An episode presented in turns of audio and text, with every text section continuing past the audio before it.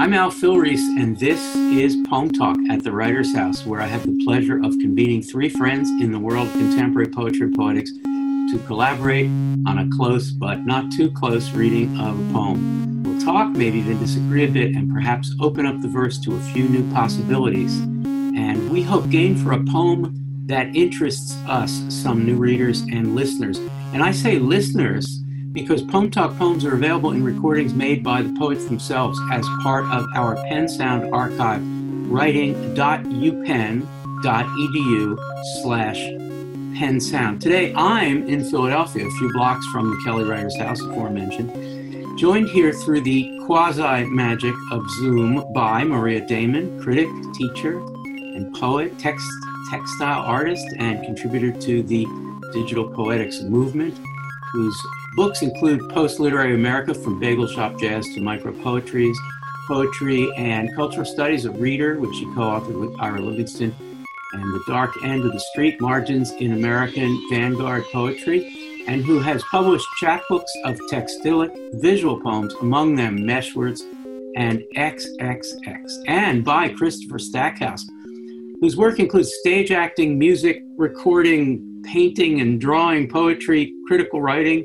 and performance events whose books include Plural, Seismosis with John Keene, and Slip, whose essay Basquiat and Xerox Art in Context appeared in 2019, and who is a contributor writer for the monograph The Wayland Rudd Collection, Ugly Duckling Press 2020, offering a meditation on the African American Soviet Union expat actor Wayland, and whose Wayland Rudd, that is, and whose poetry, essays, interviews, exhibition and book reviews have been published widely in literary journals and arts periodicals, including Hambone, The Volta, Reverie, Midwest African American Literature, Art in America, The Brooklyn Rail, and many, many more.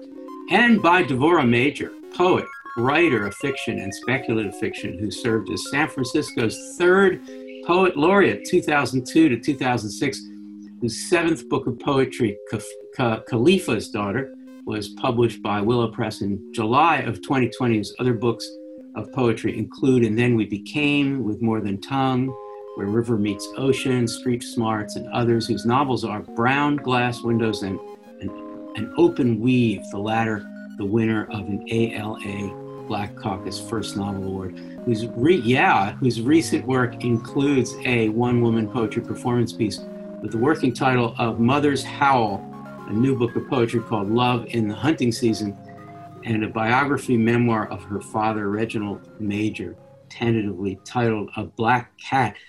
Devorah, I'm breathless with all the stuff you've been doing. Hello and welcome to uh, to Poem Talk. Hi. Thank you. Thank you. Nice to be here. Yeah, this is your first time on Poem Talk. And Chris, same with you. First time on Poem Talk. And I'm sorry to both of you. It's t- taken this long. How are you? Good, good. Great. Good to see you. And Maria, Good to see you as always. Well, today we four have gathered here to talk about a poem by Bob Kaufman, uh, a poem titled Suicide. The text of the poem is most readily available in the Golden Sardine section of collected poems of Bob Kaufman, published by City Lights in 2019 on page 112. The audio recording we'll hear is from a film clip of Kaufman performing the poem outdoors and the place to see this video is near the end of Billy Woodberry's remarkable documentary film about the life and work of Kaufman, titled, the film is, And I Die, sorry, and When I Die, I Won't Stay Dead. So here now is Bob Kaufman in that clip reciting suicide. Suicide, Benny and Sonny Benny to you all that's left is the largest colony of the New World. Who could have guessed it? No one in his right mind. Poets don't sneak into zoos and talk with tigers anymore, even though they read Blake and startle all by striped devices. While those poem of God, point lurking and sun-dried, torn tree, tree jungles, William Blake never saw a tiger and never caught a wind. He got off at 59th Street forever. The first man was an idealist, but he died. He couldn't survive the first truth, discovering that the whole world, all of it was his. He sat down and with a little piece of string and a sharp stone, invented suicide. it's a little he- hard to hear Kaufman. And, and if you watch the film, it's a marvelous scene where he is, well, he's kind of Stroman himself. Um, he's wandering around. It looks like a park in San Francisco, and but the audio is hard to capture. So um, I've asked Devorah if she would be willing to read the poem. So we have two audio versions of it uh, for our discussion. Devorah, thank you in advance for doing that. Suicide. Big Fanny and Strum and Bin deal. All that's left of the largest colony of the New World. Who would have guessed it? No one in his right mind. Poets don't sneak into zoos and talk with tigers anymore, even though they read Blake and startle all by striped devices. While those poems of God pout, lurking in sun-dried, torn tree jungles. William Blake never saw a tiger and never fucked a lamb. You get off at 59th Street forever. The first man was an idealist, but he died. He couldn't survive the first truth, discovering that the whole world, all of it, was his. He sat down and, with a little piece of string and a sharp stone, invented suicide. Thank you, Devorah. Uh, we're going to start in the middle. What's the reference to Blake? And I guess that's the easy part. And then why why does that help? Why does that work in that middle stanza? Who wants to talk about Blake? Chris, please. Yeah. Uh, so I mean, he's clearly mentioning uh, poems from Songs of Innocence and Songs of Experience by Blake. Yeah. Um, the lamb being from Innocence and the tiger being from Experience you know why he's bringing them up. Uh, well, I, thought about it for for a bit, just thinking that um, there is this kind of universal aspect uh, to um, both the the innocence of the lamb and the ferocity, um, the uh, and kind of regal uh, aspect of the of the tiger, and how one preys upon the other. Um, and you know, critics and scholars have talked about Blake in this way, where uh, there's this constant um, negotiation between um, uh, the harsh realities of the world and the more conceptual domain of, of heaven, um, and you know um, the the divine, and how might the divine create contradictory or, or contrary elements uh, in that that human beings are, in his case, that man um, witnesses and has to contend with. Um, so, and I think that that's an element in, in Kaufman's work throughout his uh, body of work. I think it's very consistent, um, kind of philosophical questioning of of good and evil and morality and ethics. Mm-hmm. And of course, you know, obviously, with in his biography, the the, the life of someone who is a, a you know an ascetic, um, essentially uh, is this kind of negotiation with those tensions. So mm-hmm. I think that there's a very um, consistent through line uh, in terms of his understanding or his, his uh, digesting of Blake, and then being able to, uh, to to put that right back out there in his own work. Devor, I want to turn to you. I, I I'm so glad that Chris mentioned the way Kaufman lived his life, life spare, ascetic. Uh, because it's such a beautiful diss, a, a, beautiful, almost friendly diss to William Blake, who's writing about experience that he never saw a tiger. I just totally love that. Anyway, what what what do you want to say about this, Devorah? Well, that's what I was going to say. I felt like it was very much a critique of Blake. That um, Blake is given a lot of, but like Christopher was saying, you know, in terms of his whole books and meditations on on on you know experience and on innocence and all of that. And Kaufman's like, you know, yeah, but none of that was real. Right. Right. You know, he, he doesn't have that experience. He doesn't have that knowledge. He's just writing about it. Yeah, Maria, it's um, it's it's very charming. It's also it's a way it's a way of saying you want experience. You want songs of experience. You know, read some of my poems. Uh, the tiger. This is the second time the tiger appears in that stanza. The first time is a reference to Michael McClure. Uh, talking to the tigers in the zoo. So you've got one, one of us should spell that out a little bit. Uh, it's a great San Francisco cool poetry moment. And then it becomes the Blake Tiger. So let's spell that out. Maybe Maria and then Chris. Well, I can't honestly say that much about McClure, but I can certainly, through McClure, um, get to Ginsberg, who, in a way, is the figure who ties all of this together. Yeah. Um, he was very good friends with Kaufman. Well, reasonably good friends with Kaufman. They certainly knew each other and respected each other. And McClure, of course, was a, a San Francisco beat poet who also read with Ginsberg at the Six Gallery. And McClure was also good friends with Kaufman. Um, I believe there are tapes of uh, taking place at George Kaufman, the older brother's house, in which McClure and Kaufman are, uh, Bob Kaufman are both guests, and they're kind of shooting the breeze about Kaufman's life. I agree that it's a critique of Blake, but I think it's also a way of creating a lineage between Blake and the poets with whom Kaufman is in current conversation. Yeah.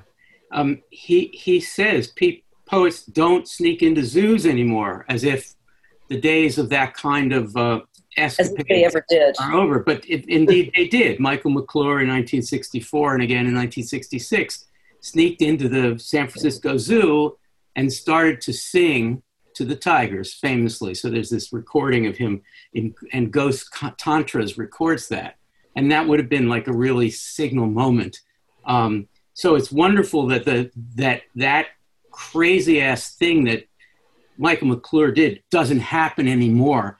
So Chris, can you figure out the tone of this second stanza? Is it is he missing the days of bold avant-garde? Is he tracing that cowardice back to Blake's failure to really experience? What what's the tone? What's he what's he trying to convey about the situation for for poets who like to live at the edge? Yeah, I mean, I, I you know, I'm thinking about his you know the colony and new world and the idea of strolling through it. Um, I do get the humor, and I love Kaufman for his humor. Um, he speaks about um, death and uh, race um, and the the violence of the Western world with uh, you know a, a, great deal of humor and kind of lightness. Right on the flip side of that is a razor sharp edge, which is critical of uh, of you know of the West actually. And so I yeah. think that in in many ways the uh, reference to Blake. Uh, McClure notwithstanding, is also critical of the West and it's an interesting thing. I pulled out uh, a couple of different versions of, of Songs of Innocence and Songs of Experience.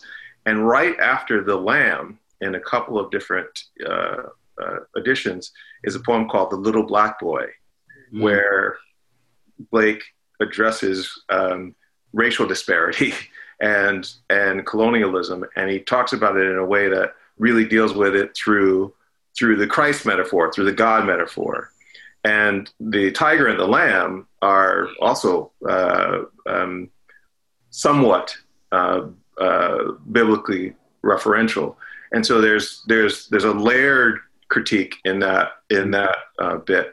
Yeah, so there's there's there's a there's a humorous element that I did pick up on.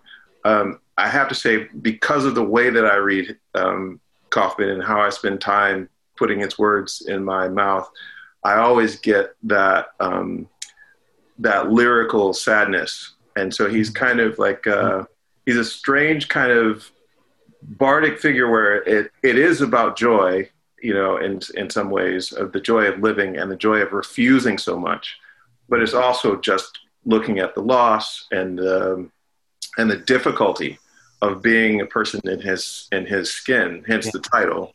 Yeah, thank you, Devorah. Chris just brought up the Stroman of the first stanza. So let's, can we talk about that? I'm sorry, I'm so disconnected from the, well, first of all, from San Francisco, and second, from the, the, um, the, you know, I had to look up Stroman, is what I'm saying. And what I found was to saunter erratically, aimlessly, as if high or drunk. Um, what do we make of this? I mean, this is so Kaufman esque. What do we make of this opening? It's quite remarkable. And it's uh, it, it's it's uh, emphasized for, by the film by the film clip because I believe he's just kind of walking around, maybe in a park, and someone's asking him to recite this poem, and it happens somewhat spontaneously. So he's actually strumming when he performs it. Well, I think a couple things. One, I don't think this whole poem takes place in San Francisco. There's no 59th Street in San Francisco. Right, absolutely. Right, I think that's New York. yeah. Yeah. Yes. Yeah. Okay, so I think that that that that that while he might be remembering or knowing that Michael McClure snuck into zoos, Yeah. he doesn't say Michael McClure. He says poets. Right. So I think he's talking about, in a way, poets squaring up. You know, Yeah. this was a hip thing they did. They're not doing it now. Yes. Yes. Yes. okay and and and i think it's really and again and i think that that that that the big fanny and strum and vinny and i and i agree i was i was looking at that and i really thought about it and uh chris because all i could think about is is he talking about somebody with a big butt big butt you know? Because that's the way we use language. Yeah. and if kaufman was anything yes he was a poet but he was a black man. And he was very pointedly a black man and in his poetry in his life everywhere. Not that he wasn't on the beat scene that he didn't hang out in north beach yada yada yada but he hung out with black men too white people don't talk about that way maybe because they weren't there but that's a part of his history too when so when i look at this poem i don't think of it as a san francisco poem Mm. it's a Kaufman poem that references San, something that happened in San Francisco, or maybe happened in New York zoos too. I don't know. Something that also, in terms of New York, and when you get off the train and what the stop is there that people get off at forever. You know, I feel like there's all of those layers to it. You know, and and, and the layer, and when you're talking about deal, somebody who deals, Big Fanny and Strom, Strom and Vinny deal dealing has to do with drugs. Right. It's not, they're not dealing cards. So the, They're not um, making a deal. I'm glad you widened the terrain here because that makes sense. The largest colony of the New World. This is a big, this is a big continental statement. And then that marvelous line, Maria, who could have guessed it? Yeah. And we don't know quite what it is, but what we've presumably it refers to what's happened in the previous lines. And then this great line, no one in his right mind, meaning no one in his right mind would have guessed it. Can you try to uh, spell that out a little bit? I understand that there is a kind of reversal of the value of unreason. Unreason is actually being in your right mind in a situation like this. But can you help us out? Um, well, I think there's a kind of part of the pleasure of his work is the sort of par- paradoxical nature of it. Mm, So this reversal of, um, let's say, sanity and insanity is something that he does quite a bit. Who's inside? Who's outside? Um, who's sane? Who's mad? Who's in jail? Who isn't in jail? right. Um, and he's doing it here. And I also appreciate that what's left of the largest colony in the New World is a, basically a drug deal. Um, it's it's really a sort of like it's come to this kind of a kind of a statement. who could have yeah. guessed it? You're saying, I think, who could have guessed it is who could have guessed that this is what would become Yes, this large colony. Yeah. And the only person who could have guessed it is Kaufman. No one, no one who is deemed to be in his right mind. He's, he's basically, uh, Chris, telling us from the start that he's in his, you know, m- marginal, supposedly not in right mind position. He's actually to be trusted here. He's going to be wise about this particular colony. So I wonder if we could go to the third stanza, Chris, because that seems to be, you know, Genesis and Adam and starting over and all that stuff. Can I Um, say one thing, Chris? please, I'm sorry. please. I'm not trying to be rude, but I just wanted to say I don't agree with you. yeah. Who Okay. could have guessed it? Why is he saying I guessed it? Yeah. He's saying I'm looking at this now. Who could have guessed it then? Mm, I don't know that he's saying I'm wise and I guessed it. Yeah, the, the who is, uh, I actually get the who is more general, kind of an open, um, you know, like, you know, who would have thought, you know, kind of a, yeah. Yeah. almost Who like a, an exclamatory uh, phrase in, in, in, a way. You know, who would have guessed it? Yeah, yeah. thought it was uh, could possibly be he was giving credit to Big Big Fanny and uh, Stroman Vinny that you know it's the people on the outside who actually know what's going on. They know the ways in which mm. um, Fanny their sort of furtive um, street culture is a complete mirror of the colonizing processes. The first man was an idealist, but he died.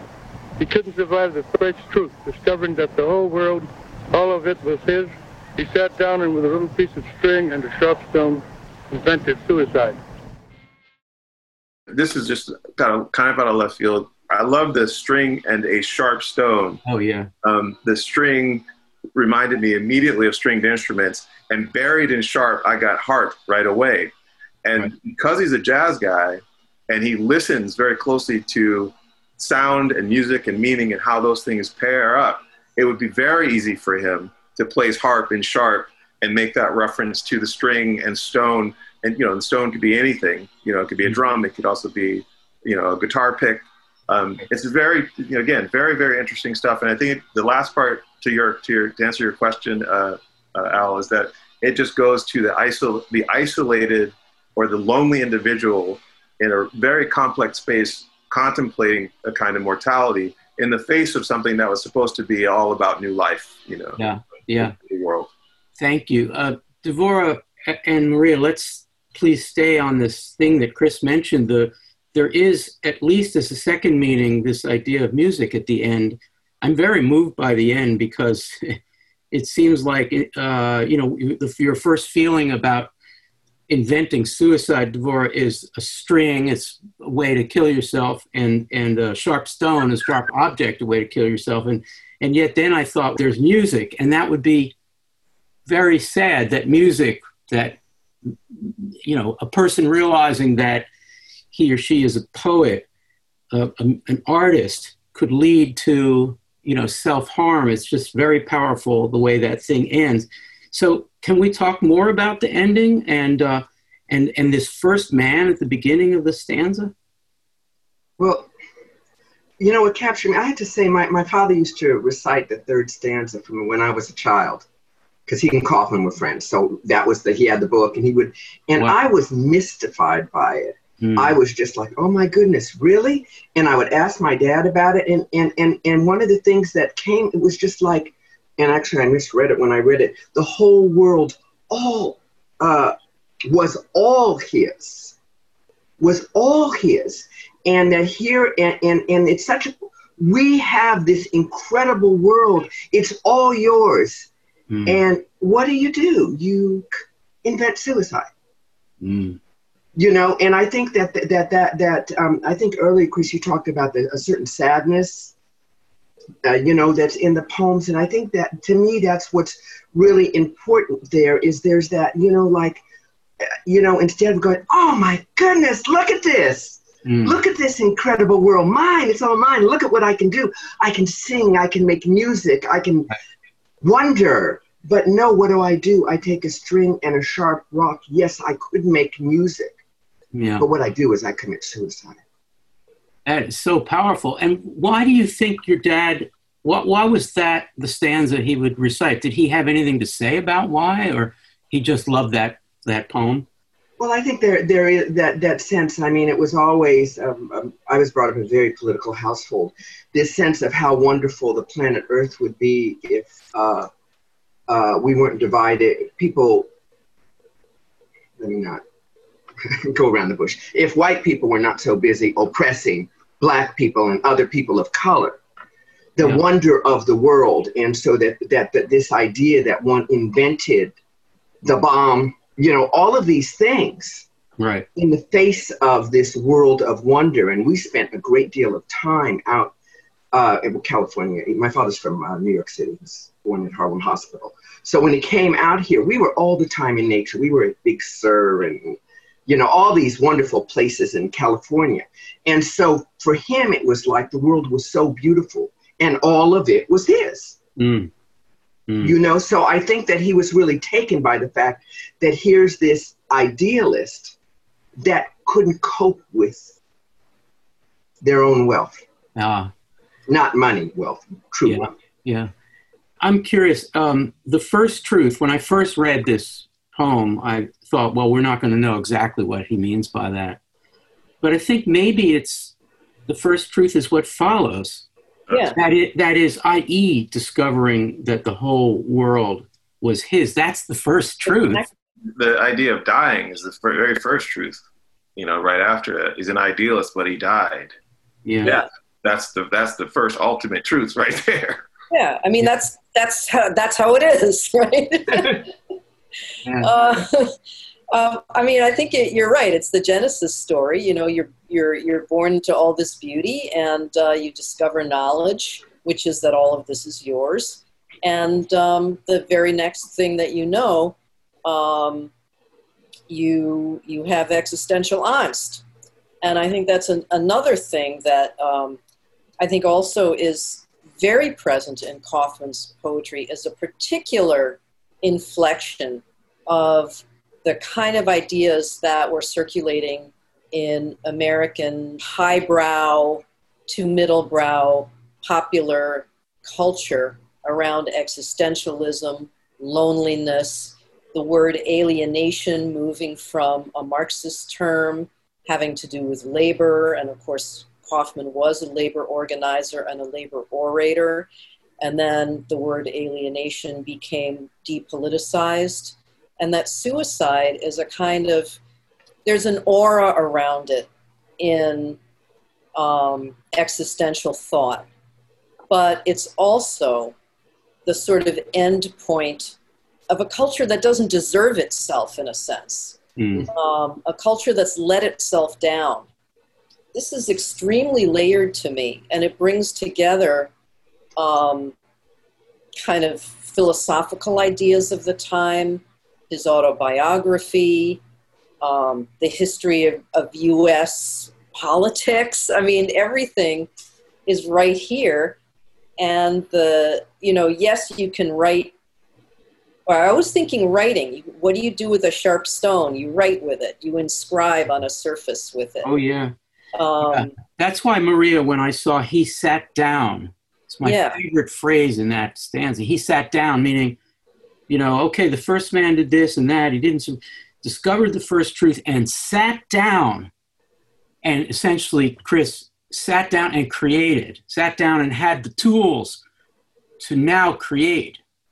Um, that's that's prob- that's good, strong evidence of that reading that Maria just said that these are the tools of creation, and then ironically, as Devorah pointed out, also the tools by which you get rid of yourself. Chris, do you want to comment further on this? Uh, just a couple things that you know in agreement. I wrote down loneliness, existential alienation before you said it, and because it's it's that clear. Yeah, it's very clear. everywhere. Um, and I thought about, I think about suicide as relief. Um, that the invention of it, if you know that the end is is a death, where uh, everything that you come to know is is uh, you know uh, you know cast to oblivion. Why don't you why don't you go ahead and take the reins yourself? you know, and uh, and and and and take control and do, and do that for yourself. But um, so those are those are two things I thought of um, to further both Devorah and Maria's ideas. Yeah. I think that this is, in a way, this is where I go round and round and round with Kaufman. Um, and in the critical literature on him, it's always this, you know, well, was he a victim of US racism? Yes, of course he was. Did he take matters into his own hands and recreate himself in this powerful way? Yes, he did. Um, but to what extent is his life a tragic story, and to what extent is his life one of, um, you know, one of endless possibility and resilience? You know, it just and and most of the stuff I see written about him, um, and I have to say I am guilty of this myself. There's sometimes a somewhat glib tendency to exalt um, the you know, the abject situation that he found himself in, or that you know that his life became. He Yeah. was very well loved, um, and people in the community did take care of him. But there were other poets like Amiri Baraka who were outraged and who would say, "Look at what they did to this poet." You know. Yeah. Sorry. I was just going to say that the thing about it is, Kaufman was in San Francisco. He was doing his thing. He had made various hookups with various people. He had uh, in North Beach there was a community of black men, and he hung out with them. And then he hung out with the poets, who became the beat poets.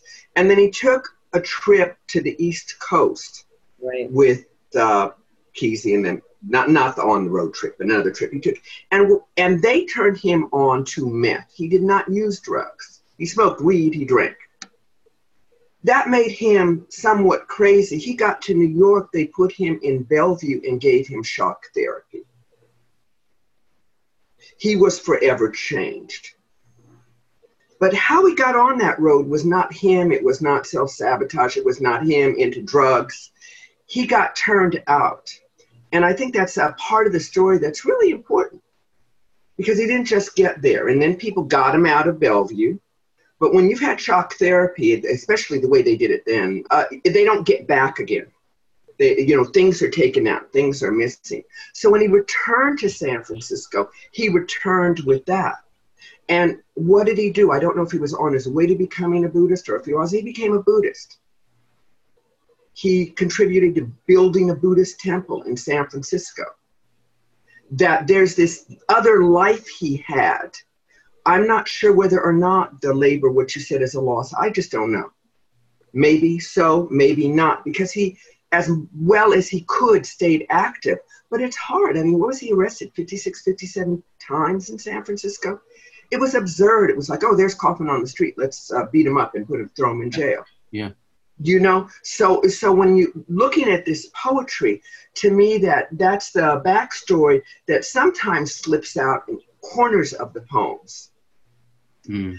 but to look at that, you know, I think what Chris said uh, earlier about the first truth, yes, people died. And yes, what you said, oh, wow, people die anyway. I can just jump on into it.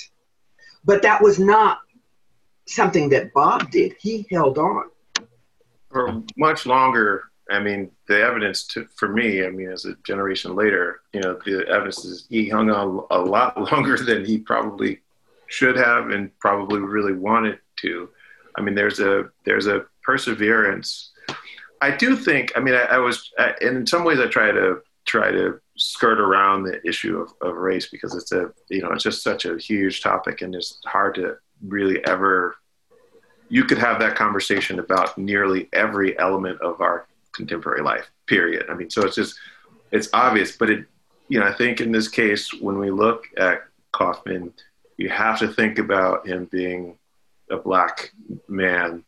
You have to think about him being a very beautiful black man who could you know dated interracially um, you know really tried to pursue integration in a, in a, in a very head you know forward progressive way and then finds it complicated and then finds himself um, his real self his true self rejected which i think is hard to to really comprehend that a lot of times if you are a black person um, and you move into a space that is considered a you know well let's just say take it you know crazy the way that people think of it this way but the white space is the universal space.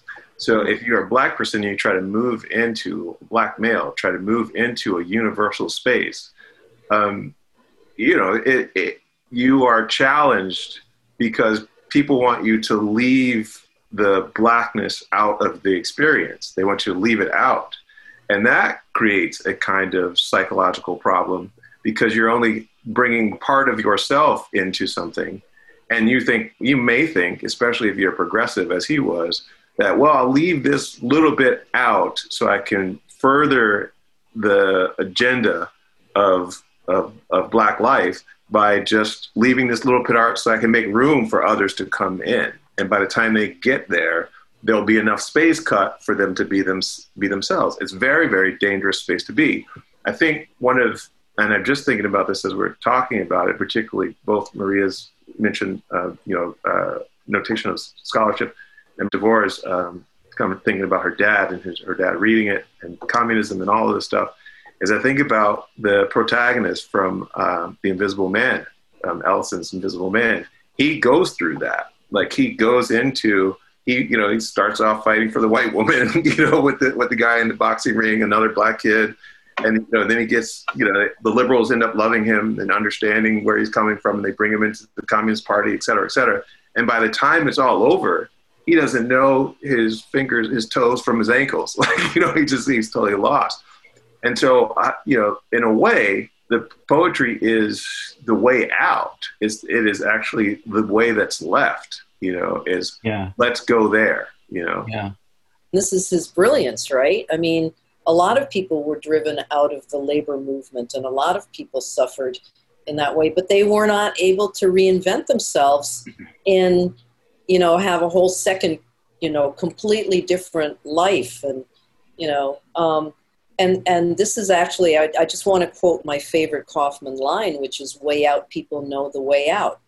Mm. Right. And, uh, and there you have it. That's what you just said. So, and in fact, I was thinking in just to sort of support this idea of a redemptive writing. I mean, I can argue it both ways because I feel both ways are true. Um, you know, with a little piece of string and a sharp stone, you can do a lot of things, but I don't really understand. I mean, you can harm yourself, but that's not really a suicide method. A little piece of string and a sharp stone. Yeah, right. You know, I mean, yeah. you would need a rope, and you, you know. Yeah. Um, there, there's something so brilliant about the ambiguity of it. You know. He's, I think he's telling us there that he doesn't mean this to be a pre-elegy. This is not about himself, as Chris was talking about. He was amazingly persistent. Um, living much longer than the first man.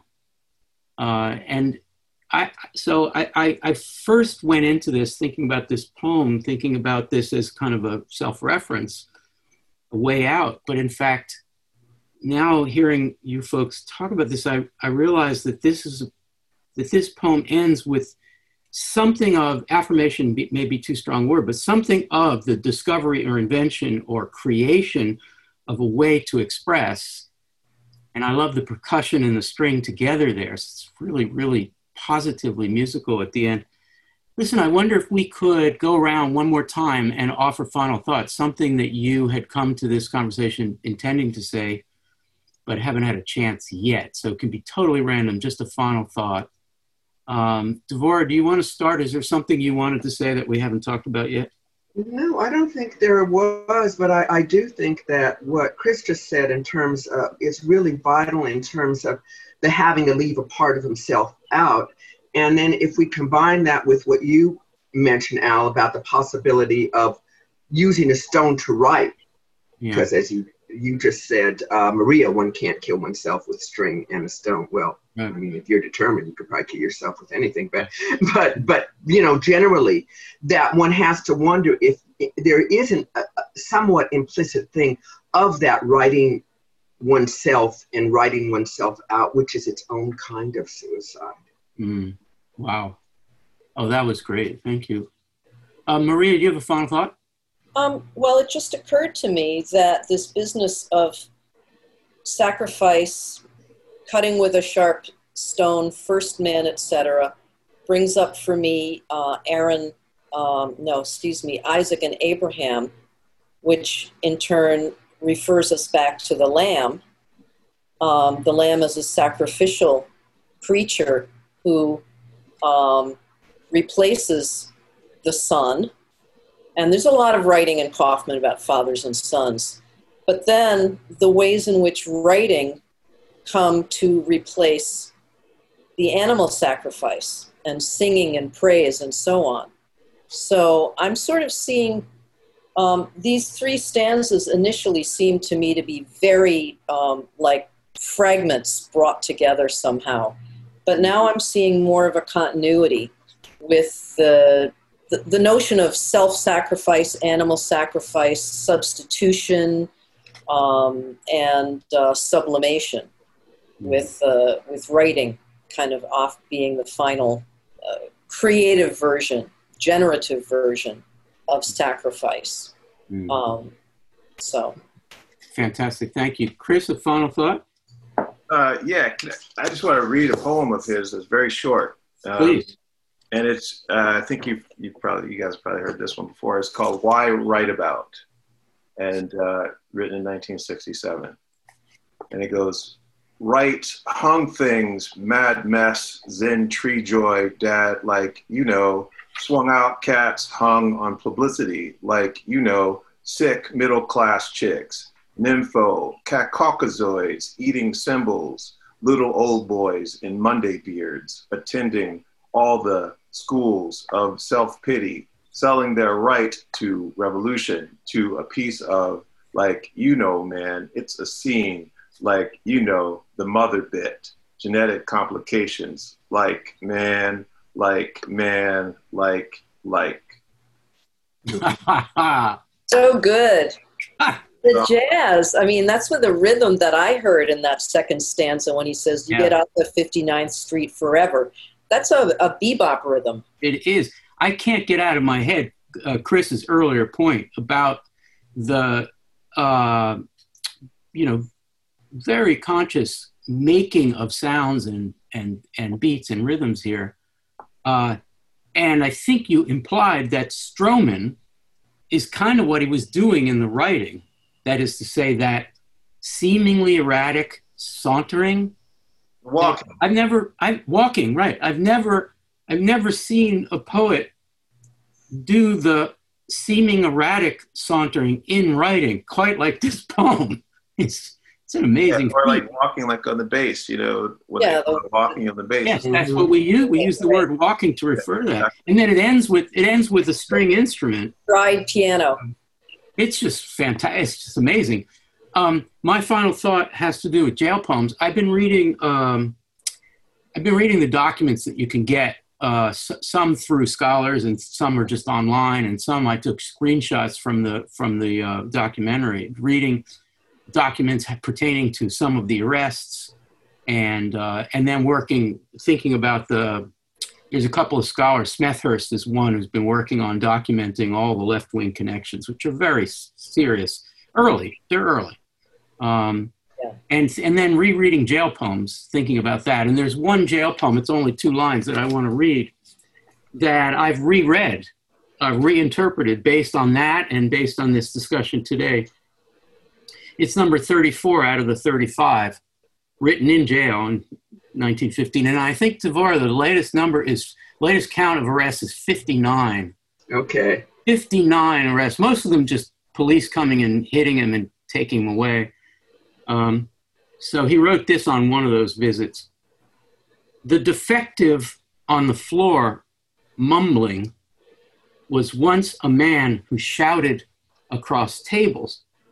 Now, I brought that to my students the other day and I said, well, Who is that man? And they all said, Oh, it's some crazy guy who's just yelling. And then I realized, no, no, that's an organizer. That man used to be a political person who shouted across tables, meaning was willing to get you into an argument about politics. And now he's the defective on the floor, defective in quotes. Uh, Kaufman would never use that word without, without irony, far from defective, mumbling. And I guess what Kaufman is saying in jail poems is we have to start learning how to listen to the mumbling because in the mumbling of this so called defective person is some real politics. And I'm glad I'm in jail to be, not glad I'm in jail, but I, I feel lucky to be in jail to meet this ex radical who's been beaten up. Well, we like to end Poem Talk with a minute or two of Gathering Paradise, which is a chance for us to gather uh, something, put our hands together and gather something really poetically good to hail or commend someone or something going on in the poetry world or the art world. So it's recommend it's a recommendation basically. Maria, are you ready to recommend? Uh, well, this is not anything new and current, but um, I was looking at this in the last couple of years, and most specifically um, last week. And you say, can you read the title out? Yes, it's Conversations with Ogotemmêli. It's a about the mythology of the Dogon people of Mali, and uh, although you know mediated by this French anthropologist Marcel Griaule, um, it's a it's a treasure of intricacy and um, integrated world cosmology, mm. and uh, it's just it's uh, also if if you're interested in the work of Nathaniel Mackey, um, he is very cognizant and conversant with the Dogon cosmology yeah. and uses it a lot. In the song of the Andoumboulou. yeah. Yeah. Yeah. And the other thing I want to share, I'm sorry, but this is about me, um, because now I can't share it any other way other than through these Zoom meetings. This is a um, this is a weaving that uh, color codes the DNA uh, sequence of the silkworm. So, wow. uh, and it's very long. Wow. so, yeah, it goes. Where's that going to go when you're done with it? Uh, well, it goes all the way through here, and then it sort of starts over again.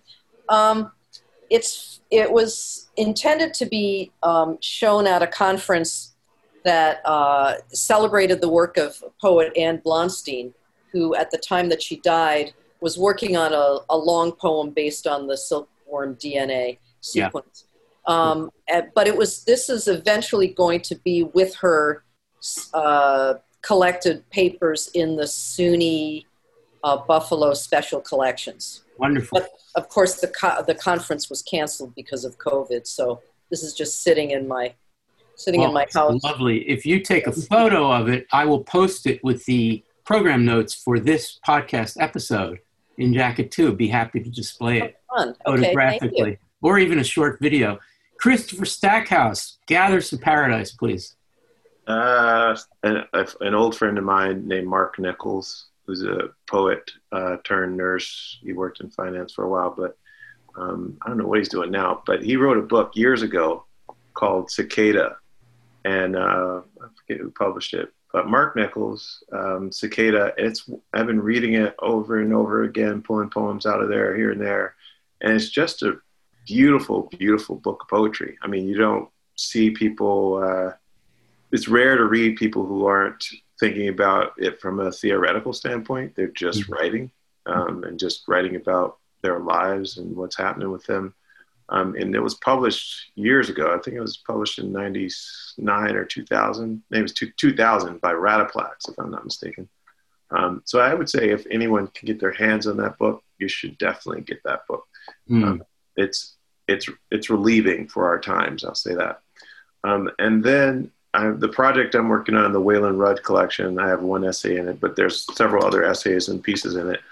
And I think that's something that um, is worth looking into right now, particularly because you know it deals with expat African American, um, you know, going to Russia, coming back to um, the United States for a couple years, only to return for the rest of his life back to Russia.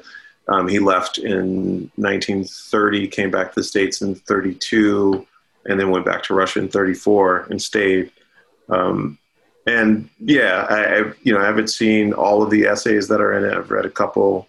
Um, I'm very, very interested in, in uh, finding out how other people are treating this um, through writing and through the through the images in the book. It's a monograph of, of propaganda uh, posters from Russia dealing with um, you know trying to convince Africans and uh, you know uh, blacks in the in the colonies of the West to come to um, to come to the to to the to the Soviet uh, Union at the time. So. Congratulations for being part of that book, and it's coming out soon after this. Soon after we're talking. A few yeah, I, I, believe it's coming out uh, before the year's end. If not before the year's end, probably before spring. So. Uh, I, I, forgot to uh, forgot to thank you. A few years ago, uh, I uh, when when John Keene visited the Kelly Writers House, we, I taught my students seismosis, which is another book that's a little hard to find these days. And your drawings for that are just fantastic, really just beautiful. And I never had a chance to tell you that. So, thanks. seismosis. Devorah Major, gather some paradise, please. Well, I wanted to say, since we've been talking about Kaufman, that if people haven't ever listened or haven't listened recently, they should go back and listen to some Charlie Parker and some Ray Charles, which inform there are other musicians too, but so much of his work, those two are very important. And if you haven't listened in a while, it's very um, healing and sustaining. And uh, Willow Press is coming out with an anthology next year, I believe, called The New Black Fire. And Black Fire was a compendium of uh, black poetry put out in, you know, Chris, the 70s? I think the 70s. Uh, I actually have that book. Um, yeah, I believe it's the 70s. I think it was a, like early though, you know. And so now they're looking at it again. So what's the new Black Fire, which I think is really exciting because I think very often there's a way we cleave ourselves from the past instead of kind of weaving into it in the arts world. We might individually reference the past, but you know, and so I'm very excited that they're um, doing, you know, looking at it again and looking at it from where are we now. Fantastic, great suggestions. Uh, My Gathering Paradise is the uh, kind of an obvious one. It's the collected poems of Bob Kaufman. Uh, it's out fairly recently, 2019, from City Lights. It's really, really fantastic. Um, and I wanted to conclude by referring to the Abominist Manifesto. It's one of my favorite. I think that's 1959, Bob Kaufman. And the uh, since our election is coming up, of course, I want to read a few lines from Abominist Election Manifesto. Just a few of the items. One, Abominists vote against everyone by not voting for anyone. By the way, we're not re- we're not recommending that, and in fact, I'm sure Bob Kaufman wasn't recommending that. Um, Obam- number three, Abominists demand the abolition of Oakland. uh, five, Abominists demand suppression of illegal milk traffic. Six, this is funny, Abominists demand statehood for North Beach. Seven, the only office Abominists run for is the unemployment office. I love that. Well, that is all the invention of pieces of string and sharp stones we have time for on Poem Talk today. Poem Talk at the Writer's House is a collaboration of the Center for Programs in Contemporary Writing, the Kelly Writer's House at the University of Pennsylvania, the Poetry Foundation, poetryfoundation.org. Thanks so much, so, so much to my guests, Maria Damon, Christopher Stackhouse, and Devorah Major, and to Poem Talk's director and engineer, today, Zach Carduner, and to Poem Talk's editor, the same amazing Zach Carduner, and a shout out to Nathan and Elizabeth Light for their very generous support of Poem Talk. In our next episode, I'm going to be joined by Tracie Morris, Douglas Kearney, and Derek Beaulieu to talk about two pieces by B.P. Nichol. One is called Dada Lama, and the other is called A Small Song That Is His. This is Al Filreis, and I hope you'll join us for that or another episode of Poem Talk.